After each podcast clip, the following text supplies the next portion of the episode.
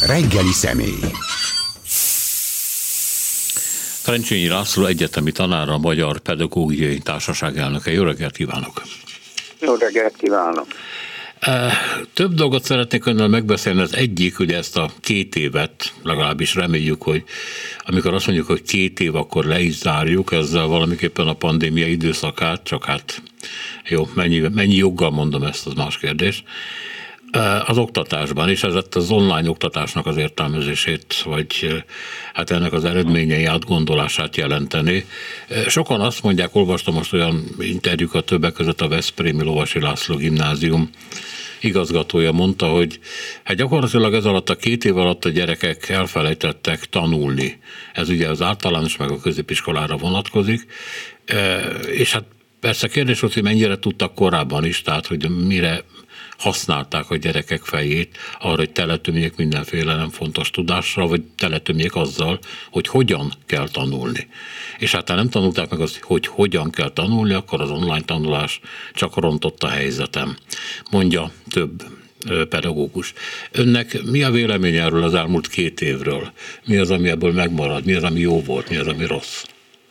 Igen, hát szerkesztő úr, jó, jó a kérdés, hogy mi a véleményem mert azt kell mondanom, hogy bár a kis példányszámban megjelenő szakfolyóiratok tematikus számokat szenteltek már a problémának, és néhányat majd fel is idéznék, de nem tudok arról, hogy átfogó az oktatási rendszer egészére vonatkozó szabályos és szakszerű az állam által megrendelt eh, kutatás, kutatási eredményeire tudnánk támaszkodni, így aztán sok minden függött a, a kutatók attitűdjétől és hozzáállásától, illetve attól a mintától, eh, ahol, ahova hozzáférhettek. Hát ugye ez is még egy másik nagy kérdés, hogy akár, ha nem állami a megrendelés, akkor ma iskolákban eh,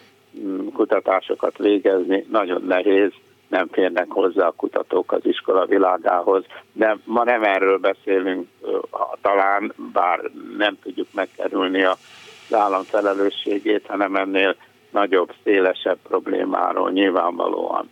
De például nagyon érdekes, hogy a, a Veszprémi Lovasinak ez a tapasztalata, ugyanakkor a budapesti Teleki Blankának Teleki Blanka gimnáziumnak az a tapasztalata, hogy éppen az érettségére való felkészülésben a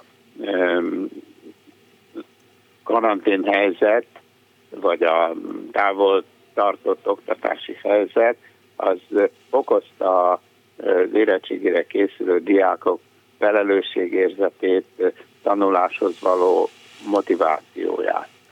E, úgyhogy, úgyhogy mondom, ilyen tapasztalatok is vannak, azért mert ugye e, persze ehhez ugye a Teleki Blanka gimnázium e, tanulóinak hát sajátos társadalmi összetétele is kell, ugye ez egy feltörekvő alsó középosztályi diákokat fogadó iskola Zuglóban, itt az érettségnek tétje volt, a lovasiban talán egy kicsit kisebb a tétje, mert ott a lovasi mégiscsak a régió elit gimnáziuma lehet, ez is magyarázhat dolgokat. De egy másik kutatás, a Kaposváriak kutatása például arról szól, hogy a, ők azt nézték, hogy mennyire voltak ez idő alatt motiváltak a gyerekek tanulásra. És itt zűröket, hanyatlást, motiváció tehát jó hozzáállást a e, tanuláshoz a, az alsó tagozaton, érdekes módon az alsó tagozaton, ahol ugye állandóan e, a hétköznapi tapasztalataink alapján abban a e, tünettel szembesülünk, hogy hát képernyőn keresztül írás, olvasást tanítani elemistáknak, hát azért, hogy mondjam, a bűvészmutatvány, ennek ellenére az alsó tagozatosok motiváltsága jó állapotban maradt meg, a középiskolások motiváltságáról ez a kaposváriak végezte kutatás. Szintén azt mondja, hogy a, a visszaesés az kezelhető, a felső tagozatosok, tehát ugye a kiskamaszok, azok estek vissza a tanulásra való felkészültségben. Ez persze jelentheti, vagy ezt magyarázhatja az is, hogy a, alsó tagozatosan ugye a, a tanítók, jobbára tanító nénik elkötelezett, jól felkészült pedagógusok, a, most a pedagógusnak a, a komplex feladat felfogása értelmében, és tudták kezelni, még akkor is, ha arra vonatkozóan vannak tapasztalatok, hogy a, a tanítóság internet használata egy fokkal halványabb, mint a tanárságé. A gimnáziumi középiskolai tanárság, most ugye a középiskolára nem értjük a szakképzést, bár ugyan nomenklatúra szerint az is középiskola, de arról már nyilván egy külön bekezdésben lehet szólni, ott a, a mégiscsak a tanárság nevezzük így, hogy elitje foglalkoztatott, míg a, az általános iskolák felső tagozatában nem akarom őket megbántani, és hát biztos, hogy remek kivételek vannak, de hát a, ehhez a korosztályhoz forduló, vagy ilyen iskolákban tanító tanárok úgy tűnik, hogy hát a, legalábbis a motiváció terén kevésbé rutinosak, vagy felkészültek, vagy motiváltak, mint a közoktatás két szélsőgrádicsán tanító kollégáik. Mm, egyenlőre talán most ezeket az adatokat mondanám, és akkor folytassuk a beszélgetést. Azt szeretném megkérdezni, hogy abban, ami történt, ami megítélhető, hiszen, ahogy ön is mondta, természetesen nincs egy nagy képünk, nem tudjuk átlátni. Az, hogy a magyar iskolákban általánosan mi történt, vagy mi a mainstream az online oktatásban, de ahol csalódáskeltő volt a probléma, mennyire felel ezért az, hogy Magyarországon az, amit ilyen porosz iskolának szoktak emlegetni, annak a nyomai nagyon erősen jelen vannak, és ez nem a, a tanulással való megtanít, tanulás megtanításáról szól, hanem hát tudjuk, hogy a, egyébként nem sok jóra használható adatok, nevek, évszámok, csaták, stb. stb. bemagolásáról.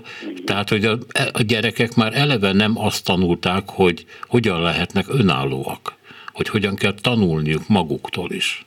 Igen, igen, igen, igen, igen, ez szerepet játszik a problémák világában. Itt is vannak olyan tapasztalatok, több dolgozatban lehet olvasni erről, hogy a leggyakoribb megoldása az úgynevezett távolléti oktatásra, amit ugye először merészen online oktatásnak nevezett a a szakma vagy a tanügyigazgatás aztán szelidítette, mert az derült ki, hogy hát ez, ez nem nevezhető online oktatásnak, hogyha a képernyős tanárnéni vagy képernyős tanárbácsi ugyanolyan órát tart, mintha ott áldogálnak a tedrán a tábla előtt. Viszont az esetek többségében a ezek a távolléti órák, erre vannak adatok, hát azt hiszem, hogy kimondható, hogy a többségében, ezek a folytatottak, a, a mondom, mintha csak az a különbség, hogy a tanárnéni a képernyőről látszik, és nem a katedráról látszik, és nagyon sok kollégánk nem vette észre, vagy nem érzékelte, hogy azért ez nem egészen ugyanaz, ugyan jöttek a szigorító, hagyományos iskolai fegyelmező eszközök, és ugye aki gyerek, akik nagyon hamar megtanultak multitaskok lenni ebben a helyzetben, és könnyebb a pad alatt olvasni kalandregényt, mint a online vagy távolléti oktatásban, mert egyszerűen nem lehet ellenőrizni, de mondom, jöttek ilyen szigorító rendelkezések, hogy aki a képernyőjét lekapcsolja, az igazolatlan órát kap, és egyéb eszközökkel próbálta az iskola tekintélyét helyreállítani, de, de mondom, az esetek többségében ezek képernyős tanárbácsik és képernyőről látható tanárnénik voltak.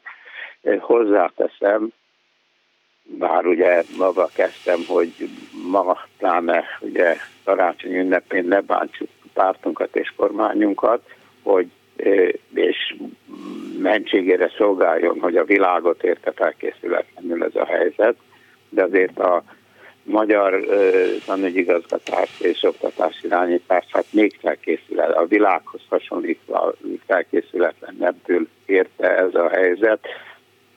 Nem menet közben se tudott igazándiból hozzá felkészülni, akár az eszközellátás, de még inkább a korszerű oktatási szoftverek ellátása tekintetében is. A, a felkínált mm, internetes segédanyagok, ugye a okos tankönyv, ez volt a neve és a kulcs tulajdonképpen ugyanazt a funkciót látta el, mint a tankönyv, tananyagokat mutatott be képernyőn keresztül a gyerekeknek, nem igazán kreatív feladatokat. Még egyszer mondom, hogy kivéve néhány nagyon kreatív kollégát, aki megtalálta módját, talált eszközt, a, a úgynevezett játékosítók pedagógus köre van egy ilyen ágazata a szakmának, az lubickolt és lubickoltatta a tanítványait a feladatokban, de ez azért kisebbség volt, ez azért nem terjedt úgy, ahogy ez terjedhetett volna, erre központi instrukció kevés volt, és hát az a, az, az abszolút rugalmatlanság, hogy mondom, mégis csak-csak visszatérek a veszőparipámra, hogy a karanténoktatás bevezetésé se nem fogta vissza a kormányzatot, hogy a amúgy ezesebből vérző új nagyját ne vigye keresztül az iskolán. Minden józan gondolat azt diktálta volna, hogy várjunk akkor ezzel egy kicsit. Ne, ne, most függetlenül attól, hogy jó vagy rossz a a, a, az új nap, ez a takaróféle napról van szó. Várjunk el egy kicsit, hagyjuk békén az iskolákat legalább élni, és nem most pakoljuk meg új feladattal őket, és így például arra semmi mód nem volt, mert ugye szigorú a, a tantervi fegyelem ebben a tantervben, hogy a az első tanév végén, májusban ö, diagnosztizált vagy becsült ö, elmaradásokat, mert voltak, mert valami haladás volt, csak a tempó jóval lassabb volt, mint a jelenléti oktatásban, hogy az új tanév az egy, egy amikor ugye volt egy rövid időszak, amikor jártak a gyerekek az iskolába, hogy az új tanév egy, egy felzárkóztató, ha, akár ha kell újra tanító programmal induljon, nem, érvényesíteni kellett a hivatalos kerettantervet, haladni a tananyaggal, ahogyan ezt ugye, le kellett adni az anyagot, ahogyan ezt ugye ön is emlegette, nem, erre nem volt lehetőség, tehát egyszerűen a tanügyigazgatási kényszerből a kollégák átugrottak, a, elkezdtek első emeletet építeni, úgyhogy a földszinten még a falak sem álltak, hogy a, ezt a metaforát használjam. Hát itt voltak mulasztások, amelyek nem segítették előre a megoldást, ellentétben más országokkal, amelyek különbözőképpen Sepényi János kollégám nagyon komoly tanulmányokat folytatott a két egészen különböző modellt, illetően a kínai megoldást és a finn megoldást vetette össze, egészen más paradigma szerint dolgozott a két ország, de mm, hogy mondjam, ráfordult a tanügyigazgatás, az oktatás irányítás, az oktatás Kínában az oktatásipar, vagy a IKT ipar, hogy is kell ezt mondani, ráfordult, és nagy, nagy kínálattal látta el az iskolákat. Finnországban nagyon ügyeltek arra, hogy az esélyegyenlőség elve ne sérüljön. No hát kérem szépen nálunk, hogy mondtam, erre kérdésre aztán végképp nem fordult figyelem, Ugye van egy statisztikai adatunk, ez többé-kevésbé minden kutatás így, így ezt a százalék számot emlegeti, hogy olyan, meg a igazgató kollégák, akiktől tapasztalatokat szereztem, hogy kb. 20%-a eltűnt a diákoknak a, a karantén oktatás körülményei között, vagy úgy, hogy lekapcsolt a képernyőt, és a képzeletbe lévő a virtuális pad alatt Harry Pottert olvasott vagy kalandjátékot játszott, vagy azért tűnt el, vagy azért, mert egyszerűen elérhetetlen volt. És hát itt aztán végképp a utolsó pillanatban, vagy az utolsó pillanat után, vagy az utolsó pillanatban se foglalkozott a kormányzat azzal, hogy a amúgy is hátrányos helyzetű, pláne a szegregátumban működő iskolák tanulói hozzáférhessenek az internethez. Hát ha ugye ez tanuló ifjúság egészére mondhatjuk, hogy restancia állt elő, amelyiket hát ördög tudja, hogy hogyan lehet majd helyrehozni. A, az olló ezen közben mégiscsak tovább nőtt, mert a szegény gyerekek iskoláiban a internetes feladatokat a postás vitte ki, a dobta be a postaládába, hogy hmm. valami egészen abszurd történetet meséljek, de ilyenek is voltak, vagy egyszerűen nem, nem tudtak mit kezdeni a kollégák ezzel a helyzettel, mert, mert a gyereknek odahaza legfeljebb, ugye ezt Ritók Nóra szoktam mindig mondani, hogy a szegregátumban élő családok is azért presztis beruházásból a gyerekeknek a mobiltelefont megbeszik.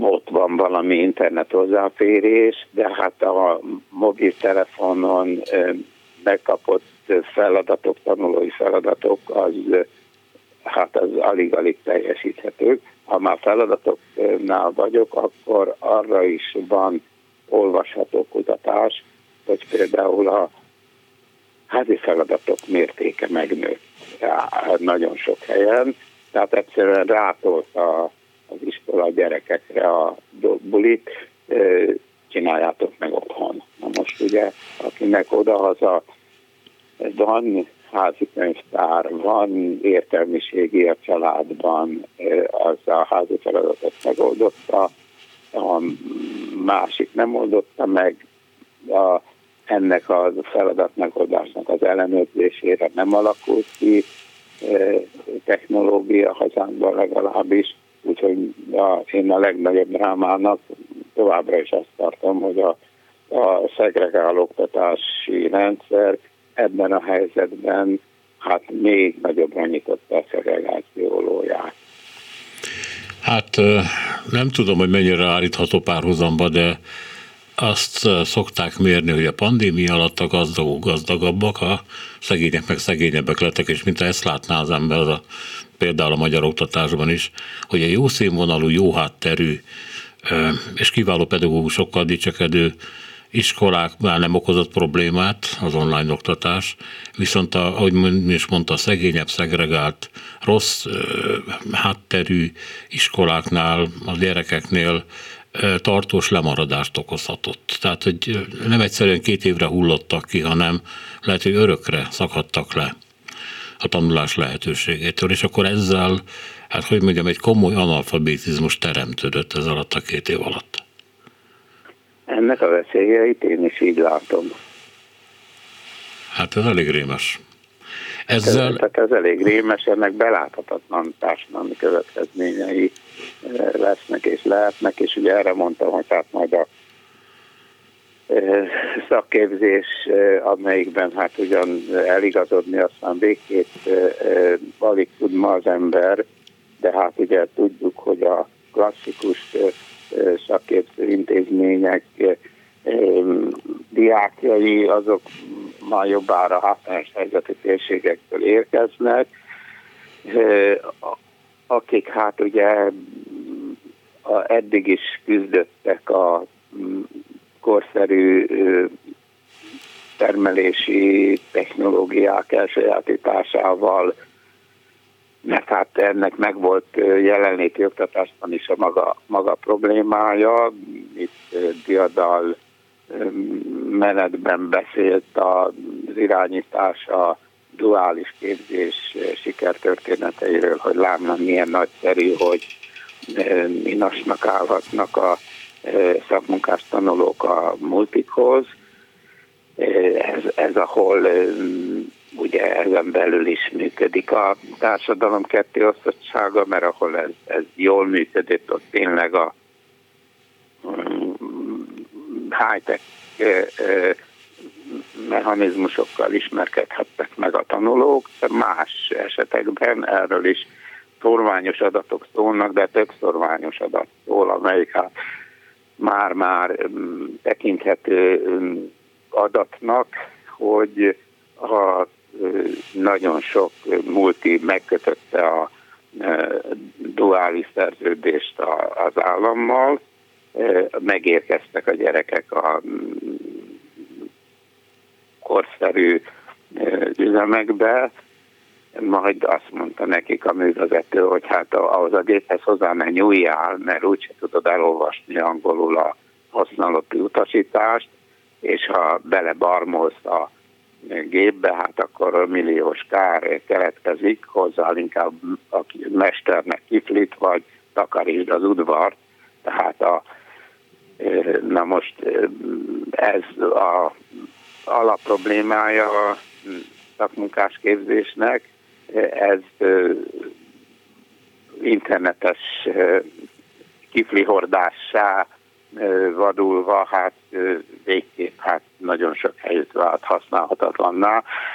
Ózdi kollégánk tud erről hát rémtörténeteket mesélni, hogy a, azok a gyerekek, akiket sikerültek az ő iskolájába beiskolázni, hát azok ilyen körülmények között hát tényleg a, még csak munkaerőtartalékoknak sem mondhatók, mert egyszerűen hát elvesztegették a, az esztendőt. Jöttek a kőkorszakból, és akkor most a high kellett volna egy picit helytállni, nem nagyon, csak egy picit, de hát a két világ különbsége akkora, hogy Hát eh, nem tudom, hogy ezzel mennyire függ össze az, amit a legutóbbi hetekben hoztak nyilvánosságra, hogy eh, nőtt az oktatásból kilépők száma tehát a 16 évben felüliek, akik elkezdtek valamilyen középiskolát, jellemzően valami, bocsánat, szakközépiskolai oktatást, sorra hullanak ki, főleg a fiúk. És mennek hát haza, remorsolódási, remorsolódási arányok rettenetesek, hogy ez összefügg azzal, hogy lejárt a, az az EU-s ciklus, amelyikben ugye kellett volna produkálni több 10 százaléknyi lemorzsolódás, visszaállítás, vagy hogy kell ezt mondani, és akkor most már a statisztikai adatot azt megkapta az Eurostat, most már el lehet engedni ezeknek a gyerekeknek a kezét.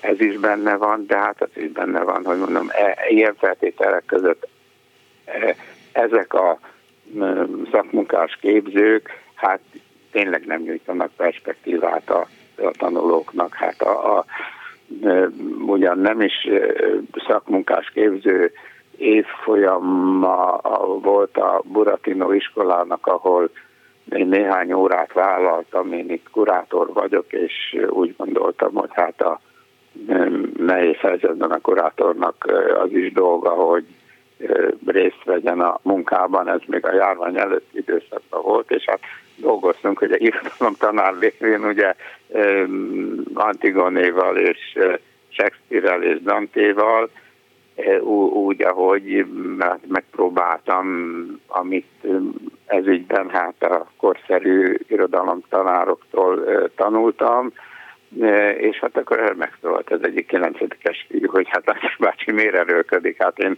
reggel a kamionosnak kirakodom a sört, és többet keresek, mintha majd érettségi után uh-huh. valahol dolgoznék. Hát. Igen. Ebben a helyzetben le is mosolódott ez az osztály, nem az én jó voltomból, de lényegében megszűnt a Buratinóban. És akkor szépen nő a képzetlen vagy alulképzett segéd vagy hát betanított munkásoknak az aránya, mintha a világ e felé haladna. Hát ez valami rettenetes, komolyan. Ez, ez valami rettenetes, hát, és hát ennek nem csak a ugye a gazdaságra is megvannak a következményei, mert ez, erre a munkaerőre nem kíváncsi a e, ide települni szándékozó multi, megy tovább, ugye ilyen e, szakképzetlen munkaerőt talál a úgynevezett harmadik világországaiban is, és akkor oda teszi át a Ajaj, bocsánat, hogy megszakítom, de most egy új sorrendben Banglades valami előlépett a 42. helyről a 24. a gazdasági fejlettséget tekintve, ami persze lehet egy mhm. vicc, de hát ez a multik jelenlétéből következik.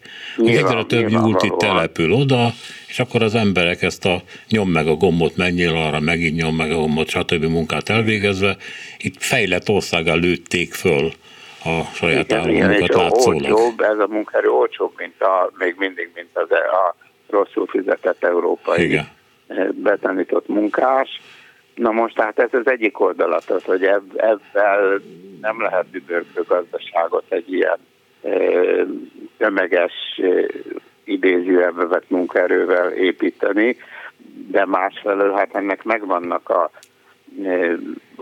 úgy mondjam magánéleti következményei, a, amire ugye megint csak a panaszkodni szoktak, hogy a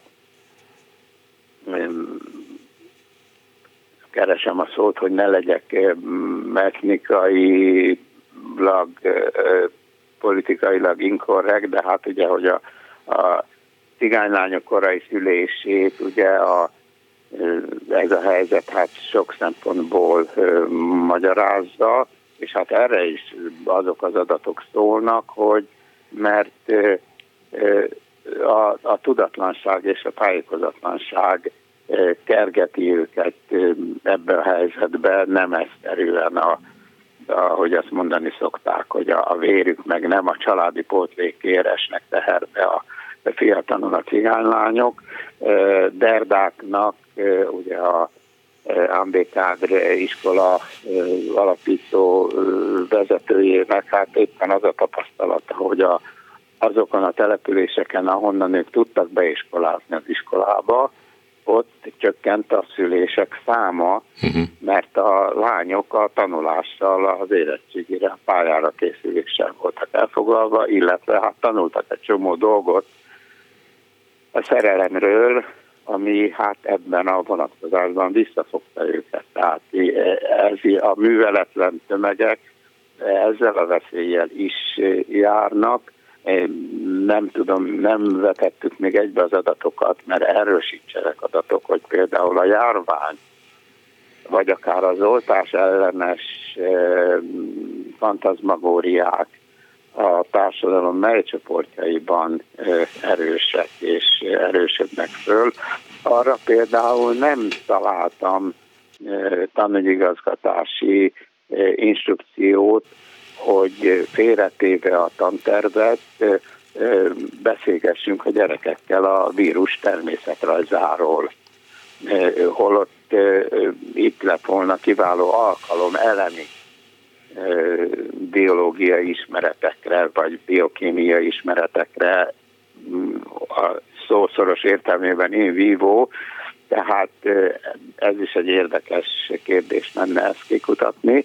És a harmadik elem, amitől még jobban félhetünk, hogy ez a tanulatlan vagy rosszul képzett, hogy az iskolából hamarabb kieső nagy létszámú embercsoport hogyan lesz vagy megvásárolható, vagy felhergelhető politikai célokra. Egyik rosszabb, mint a másik. A krumplival meg lehet őket majd vásárolni, megtéveszteni őket, de hát hergelni akár egymás ellen könnyebb a ellemi társadalomismereti tudás nélkül rendelkező nagykamaszokat, ifjakat. Hát erre volt már példa történelemben a hazaiban is. Ajaj.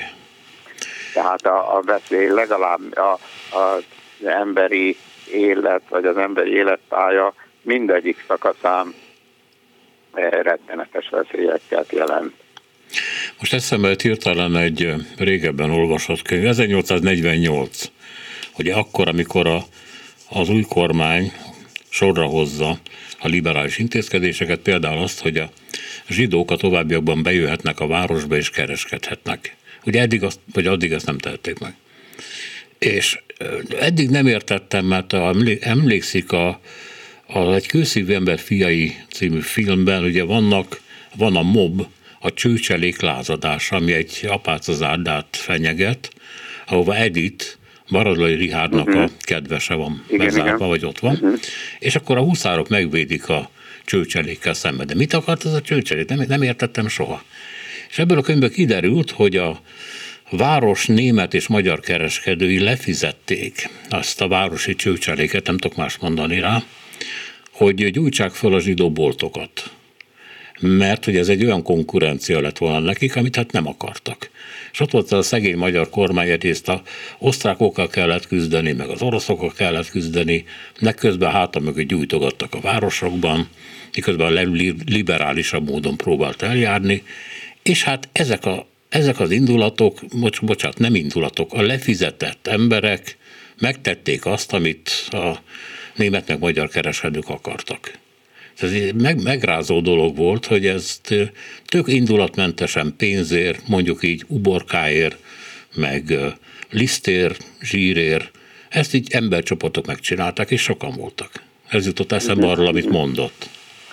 Nekem meg, hogyha 1848-at mondja, az jut eszembe, hogy Ötvös József már 1848-ban beterjesztette a népoktatási törvényt, csak éppen a felsőházban a egyházi eh, képviselők megakadályozták, hogy a népoktatási törvényt a eh, Magyar Nemzet Országgyűlése törvénybe iktassa, mert félt a, a tudás hatalmától, a népoktatás kiterjesztésétől, a laikus, szekuláris iskolák elterjedésétől, féltette a az ideológiai hatalmát, vagy az ideológiai hatalma mögött álló politikai hatalmát, vagy a mögötti gazdasági hatalmát, úgyhogy kellett húsz évet várni a magyar polgárosodásban, hogy ötös a népoktatási törvényt, amelyik a mm, választ adott a mm, nem csak a szekularizáció problématikájára, arra is egy modern társadalom felfogás szellemében, de egyáltalán, hogy a, hogyan oldassék meg, hogy a népoktatás kötelező érvényű legyen, az állam felelőssége, hogyan gyakorlódjék ebben a kérdésben. Hát ha 1848 kellemetlen eseményeit emlegetjük, akkor ez is ide tartozik. Igen, hát át kéne írni, az nem kérdés, ugye a 2011-es köznevelési törvény, de milyen irányba? Mikor 2010-ben jött ez a mai hatalom, akkor egészen világosan beszélt arról, hogy az országot egy ilyen összeszerelő műhelynek képzeli el, tehát pici, viszonylag pici tudással, ami a, a bölcsészettudományokat érinti, viszont nagyon komoly szakközépiskolai tudással, hogy használható legyen a üzemekben.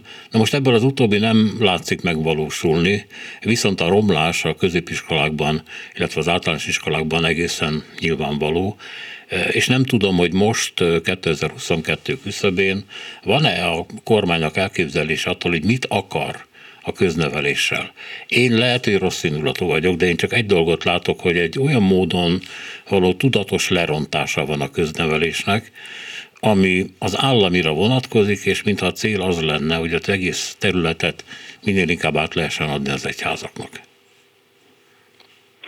Ez is egy érzékelhető cél, ami hát megint csak megfelel a társadalom kettéosztása társadalom politikájának, a maradék járjon, hogy erre is a nagyon komoly Elcse Krisztály, aki hát gyakran szokott itt szerepelni a klubrádióban kutatásai mutatnak rá, hogy ahol egy településen két iskola van, az egyik az a úgynevezett állami, a másik tankerületi tulajdonú, a másik pedig ugye egyházi, ott ez hogyan osztja meg szinte matematikai képlettel igazolhatóan a helyi társadalmak társadalom szerkezetét tükrözve. Másfelől ezt ugye több fontos elvtárs nyilatkozta már, hogy az iskolának egyetlen dolga van a nemzeti identitás kialakítása, uh-huh. ami alatt hát ugye voltak éppen az államhoz való lojalitást érti a mögöttes tartalmában az illetékes nyilatkozó, legyen az miniszter, legyen az püspök, legyen az um, szürke eminenciás, akármelyik, mert, mert a nemzeti identitás kialakítása mögött hát ez a, ez a szándék, ez a másod már szoktam emlegetni, hogy Kim Il-sentől tanult nemzetfelfogás áll, ugye Kim Il-sen röpirataiban az a 70-es években értelmiségieknek osztogatta a koreai nagykövetség a, ezeket a brosúrákat. Ugye én közösség pedagógiával foglalkoztam, és ott talán kaptam, talán már meg volt a címem, egy brosúrát a közösségről, és hát a a, a közösség az egyenlő az állammal, az állam egyenlő pedig a, a szereket vezérrel, Kim eltársal, tehát aki a közösséget akar, az bízzon Kim eltársban, ez egy nagyon egyszerűen levezetett logikai sor volt, hát valami ilyesmi áll mögött a megnyilatkozások mögött is, különben nem tudom mm, értelmezni, Egyébként hát megint csak ott vagyunk, hogy a műveletlen társadalom ezt a magyar jelző frázisként való használatával hát hamar tud azonosulni, és eszébe se jut, még a migránsokra ne is gondoljunk, még a cigányokra se gondoljunk, de hogy arról ma nincs közbeszéd, ugye mondja az államfő jelölt, hogy a én a magyar családokért akarok dolgozni, és ezen mindig meg szoktam kérdezni, és a magyarországi szlovák családokért, a magyarországi sváb családokért, a magyarországi román családokért, a magyarországi eh, ruszin eh, családokért, ezek eh, sorolhatnám, hogy mert 11 nemzetiséget ismer el a nemzetiségi törvény, ugye megkezdődött egy kis párviadal, hogy a bunyevátság az is megkapja a nemzetiségi jogait. Néha ugye felvetődik, hogy a, vannak ugye ezügyben lelkes aktivisták, akik a zsidóság nemzetiségi jogait is el tudnák képzelni, akkor az ő értük az ő családjaikért nem küzd, nem harcol, hogy ezt a a másik kedvenc szava a kormánynak a államfőjelölt asszony. Mert mit jelent az, hogy magyar családokért akarok küzdeni? És akkor ez, ez megint egy, mert erre van történelmi példa, pláne. hogy egy nacionalista fröccsel hogyan lehet Richard csinálni, hogy lassan-lassan a tantervből, de legalábbis a Petőfi Irodalmi Múzeum kánonjából kiszoruló kiváló magyar költőt József Attilát hivatkozza. Hát valami ilyen magyarázat hangzott el, amikor tudja a Pozsonyi csata című komikus film, nem annak szán, de vagy mondjuk a finnugor eredet zárójelbe tétel, amiről az ember azt hitte volna, hogy ennyire egyetlen elitnek sem megy el már többé az esze, hogy ezt a 21. században megcsinálja, és megcsinálták. Tehát erre azt mondták a hivatalosok, hogy nem az a lényeg, hogy mi az igazság, hanem hogy mi lelkesít. Magyarán a mese, a duma, a mítoszok, a történelmi hazugságok, azok lelkesítenek. A valóság az nem erre van. Igen, hát ugye a, az online e, oktatással kezdtük, ugye a történelem tanárok egyletének van egy remek e, e, Facebook, e, vagy nem is, talán nem is Facebook, hanem internetes oldala, tényleg a címe, amelyik folyamatosan a történelmi konteók körüli zavarok tisztázásán dolgozik. Hát én remélem, hogy pedagógus kollégáim nézik a, vagy olvassák a tényleg közleményeit, mert, mert remek és jól tanítható, ráadásul jól tanítható információkat és ilyen ön, önellenőrző játékokat produkálnak hozzá a történelem tanár kollégáink, úgyhogy, de hát megint csak az van, hogy a, mi a internetező kultúrája ennek a fiatalságnak, amelyik ugye megtanulta, hogy óra alatt, amíg nem kapok igazolatlan órát, le kapcsolom a képernyőt, ugye hát még meg is magyarázhatom, hogy hát pizsomában ülök, és hát nem való mutogatni magamat a többieknek, és az alatt hát a, nem biztos, hogy a tényleg közleményeit olvassa. Igen. Pedig hát milyen jó lenne egy ilyen motiváltságot kialakítani. Hát igen, végül térjünk rá arra, hogy mi tehető meg. Pilc Oliver azt mondta, azt nyilatkozta, hogy az oktatás összeomlásáról már nem jövő időben kell beszélni, ez a jelen. Na most én az elmúlt tíz évben hát annyi szó hallottam, hogy hát itt a vége. A magyar oktatásnak annyi, a padlóról nem áll föl többet, de ebben a félig levegőben rógyott állapotában is az állam el tudta működtetni. Nem vagyok benne biztos, hogy nem tudja a továbbiakban is. A maga nyomorúságos, leépülő, agypusztító módján el tudja működtetni valamennyire. De ha újra lehetne írni a 2011-es köznevelési törvény például, akkor merre lehetne elindulni? Mi lenne a mostani romokkal? Uh-huh, uh-huh. Még, még erre visszatérve, hogy összeomlik-e vagy nem omlik össze, ugye a tanulói fűság, a Richard csinálni tudó tanulói fűság ugye megszékezésére ugye kitalálódott az iskolaőr intézménye, és erről is a napokban ugrott föl egy hír, hogy bizony keményen gumibotozott az iskolaőr, hogy, hogy az egyedi esete, vagy a, a, az iskolaőri munkának most már hova tovább tartozéka, de hát tegyük fel, hogy nem, de azért mégiscsak egy, egy gumibotos egyenruhás bácsi a folyosón az a diákság lázadó kedvét akár megfékezheti.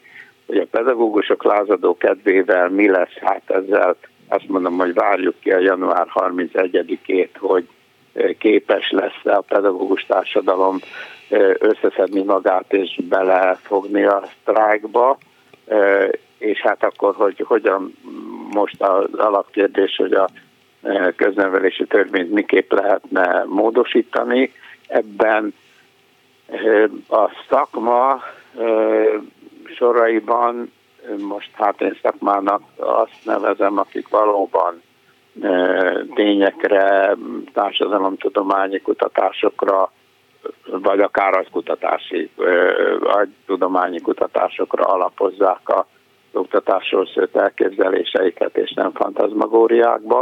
A szakma ez ügyben eléggé egységes, és talán képes egységes befolyást gyakorolni a összefogás pártjaira is, de mindenütt alapkérdésként jelenik meg a, a, az olló szárnyainak hát legalábbis közelebb kerítése egymáshoz, tehát a szegregáció ellenes intézkedések, ugye mindenképpen az intézkedések elsője. A másik pedig, erről is hát rengeteg nemzetközi kutatási tapasztalat van, a leg, legmérsékeltebben fogalmazó kollégáim is a kulcsoként használják az autonómiát, a iskola intézményének a autonómia visszaadása, amelyik az egyetlen lehetőség arra, hogy kreatív megoldások és probléma megoldó elképzelések váljanak valóra, mert hiszen ugyan kicsi az ország, de ahány iskola, annyiféle, annyi kihívás, annyi megközelítés, amelyik csak az autonómia keretei között folytatható, hogy ez intézmény fenntartás tekintetében mit jelent. Tehát ugye a szegregáció ellenében bizonyára költségvetési intézkedésekre is szükség van, mm, valamilyen módon korrigálni a mai ellátmánykülönbséget a egyházi iskolák és a nem egyházi iskolák között. Nem is jól mondom, hogy az egyházi iskolák, mert hiszen Iványi Gábor egyházának a támogató, iskoláinak a támogatottsága az még az állami iskoláknál is rosszabb, bosszúból, merő bosszúból, de hogy itt nyilván egy, egy korrekció, egy kiegyenlítőtés szükséges. Ugye a különböző ellenzéki választási programokban a közoktatásnak szánt költségvetési torta európai felzárkóztatása is szerepel. Nyilvánvalóan ennek a, a hatékony felhasználása legalább annyira, de, de tény az, hogy a adatok vannak arra, hogy a európai átlagos 6%-ot a költségvetési tortából a magyar közoktatás költségvetési támogatása nem éri el, és hát ez nem csak egyszerűen a vészhelyzetben helytálló pedagógusoknak juttatott alamizsna, amelyikről ugye hát hallom, hogy a tárgyalások arról folynak, hogy ez az alamizsna is ne nem béremelésként, hanem pótlékként kerül majd a uh-huh. fizetési szalagukra, hanem, hanem egy, egy átfogó a, a teljesítményt és a e, értelmiségi léthez méltó e, bérezés harmóniájának a megteremtése nyilván elsődleges, hogy ez hogyan valósulhat meg az államadóság ekkora megszaladása mellett, hát er, ezt nem tudom, szerencsére ezen nem kell gondolkodnom, elég azon gondolkodnom, hogy egy, egy helyreállításban a pedagógus képzés és a pedagógus továbbképzés, a pedagógus civil társadalom mozg, jóra mozgósítása milyen eszközökkel rendelkezik most és, és majdan. Hát ebben ugye úgy lettem bemutatva, mint egy jelentős pedagógus civil szervezet vezető aktivistája, hát gondolkodnom ebben kell és lehet, hát tesszük a dolgunkat a szakadékok betemetésével, hiszen a Magyar Pedagógiai Társaság nem egy ellenzéki gyülekezet, hanem a pedagógus társadalom integráltságát, integritását kifejező civil szervezet, ahol hát ezeket az eszmecseréket tartjuk a legfontosabbaknak szakmai alapon. Hát Isten mentsen attól, hogy ellenzéki szervezet legyen, vagy bármilyen politikai irányultságú, mert akkor tényleg fölköthetjük magunkat, hogyha mondjuk a, szakmának csak az egyik része akar változást, a másik meg azt mondja, hogy menjünk tovább a középkor felé, akkor tényleg, tényleg hiába minden. Az, az, az igen. persze egy nagyon izgalmas kérdés, hogy a ö, pedagógia előre haladása, hogy tetszik progressziója, hát történelmileg azért milyen mértékben kötődik a, hát a demokratikus, ahogy tetszik, baloldali politikai törekvésekhez, végigkísérve a pedagógus mozgalmak történetét, de még egyszer mondom, a pedagógiai társaság az éppen ezen törekszik, hogy minden nézett, komoly szakmai érvrendszeré dialógusához hát porondot teremtsen. És akkor még egy kérdést engedjen meg. Amerikában ilyen párhuzamos történelmi oktatás folyt, nem tudom, hogy most ezen változtattak-e valamit, tehát gyakorlatilag minden társadalmi réteg, vagy minden etnikum, a, az őslakosoktól kezdve a beurcolt feketék utódain át, a fehér telepesek utódain át elmondhatta maga történetét. Történelmét, és ezek párhuzamosan voltak, nem kerestek közöttük különösebb átjárást. Mi lesz az igazsággal, meg a hazugsággal az oktatásban? Mi lesz a hősökkel, mi lesz a negatív szereplőkkel? Hiszen pontosan ezekben nincsen közmegegyezés Magyarországon, hogy ki volt a jó fej, vagy meg ki volt a nem az. Tehát például Horti Miklós szerepe, hogy más nem mondjak. Lehet ebben a egyességre jutni, amiről nyugodt szívvel lehet tanítani a gyerekeknek, hogy hát itt vannak viták, de körülbelül ez van, ez az igazság. Hát, hogyha a e, tanítás nem e, ilyen értelemben átlelkesítésre, hanem a tények tiszteletére fókuszál, akkor ez a kérdés kezelhető a nézetek cseréje egy jó tanórán, nyilván egy jóval kisebb tananyaggal, ahol mód van arra, hogy különböző helyzeteket hát több oldalúan megközelítve lehessen tárgyalni. A másik elkötelezettségem a drámapedagógia iránt az éppen erről szól, hogy a különböző szerepjátékokban hogyan lehet ezeket a vitatott kérdéseket úgy megbeszélni, hogy utána nem a folyosón nem üti agyon az egyik csapat a másikat. Úgyhogy ez lehetséges, hogyha a pedagógusok ezt majd akarják. Köszönöm szépen, hogy itt volt velünk. Köszönöm, és további Illetve szívesen más levelem majd készít is vidám, ja. ahogy ezt Petőfi írta. Köszönöm. Minden jót. Minden jót. Trencsényi László egyetemi tanára, Magyar Pedagógiai Társaság elnöke volt velünk 9 és 10 óra között. Kelecsényi Krisztina, Csorba László, Zsidai Péter, Herskovics Eszter és Szénási Sándor köszöni a ma reggeli figyelmüket is. Minden jót!